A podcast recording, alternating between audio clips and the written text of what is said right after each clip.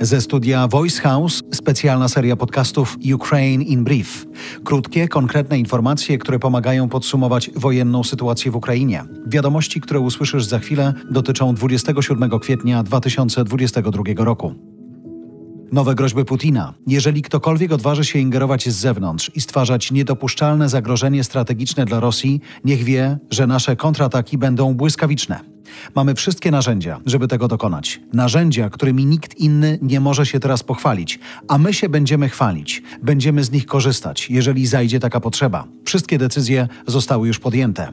Putin twierdzi, że Zachód stworzył nową broń geopolityczną. Postawił na rusofobię i neonazistów, bezczelnie i bezceremonialnie rok po roku przekształcając Ukrainę w kraj antyrosyjski. Koniec cytatu z Putina. Według obrońców Mariupola na obiekty Azowstal przeprowadzono 35 nalotów. Pod gruzami mają być uwięzieni ludzie. Według władz miasta w katakumbach znajduje się 2000 cywilów, powstał prowizoryczny szpital, w którym brakuje leków i panują dramatyczne warunki sanitarne. OSW, czyli Ośrodek Studiów Wschodnich, opisuje złożoną sytuację Mariupola w taki sposób. Z jednej strony z Azowstal zaczynają napływać głosy o zdradzie władz, które miały, tu cytat, porzucić swoich bohaterów na pewną śmierć. Koniec cytatu. Tymczasem Kreml przekonuje fałszywie, że Mariupol został wyzwolony przez armię rosyjską. Z kolei Gazeta Wyborcza opublikowała apel dowódcy 36. Samodzielnej Brygady Morskiej i Marynarki Wojennej Ukrainy, która broni Mariupola. Sierhij Wołyński prosi o zastosowanie procedury wydobycia obrońców Mariupola na wzór operacji w Dunkierce w 1940 roku. W naszej grupie jest ponad 600 rannych parni różnego poziomu trudności. W naszej grupie jest ponad 600 rannych. Niektórzy pilnie potrzebują opieki medycznej.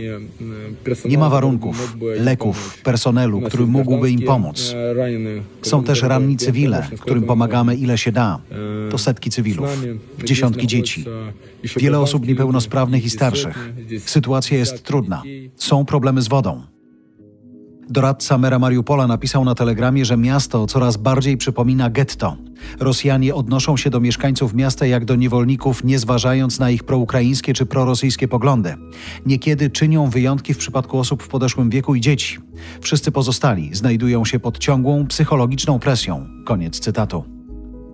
Nic nie dała wizyta szefa ONZ-u Putina. Moskwa odrzuciła propozycję trójstronnej grupy Rosja-Ukraina-ONZ, która organizowałaby korytarze humanitarne, między innymi z Mariupola.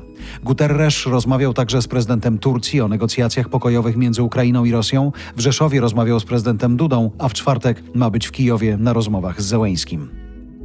Szefowa Komisji Europejskiej obiecuje, że odpowiedź na zakręcenie kurka z gazem w Europie będzie skoordynowana i zjednoczona. Polska i Bułgaria nie mają od wtorku rosyjskiego gazu.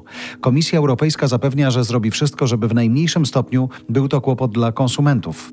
Rosja strzela sobie w stopę. Kreml niszczy gospodarkę Rosji. Sami sobie odcinają istotne źródło dochodu, mówi szefowa Komisji Europejskiej i przekonuje, że wątpiący nie powinni mieć wątpliwości i nie powinni łamać się i płacić za surowce rosyjskie w rublach.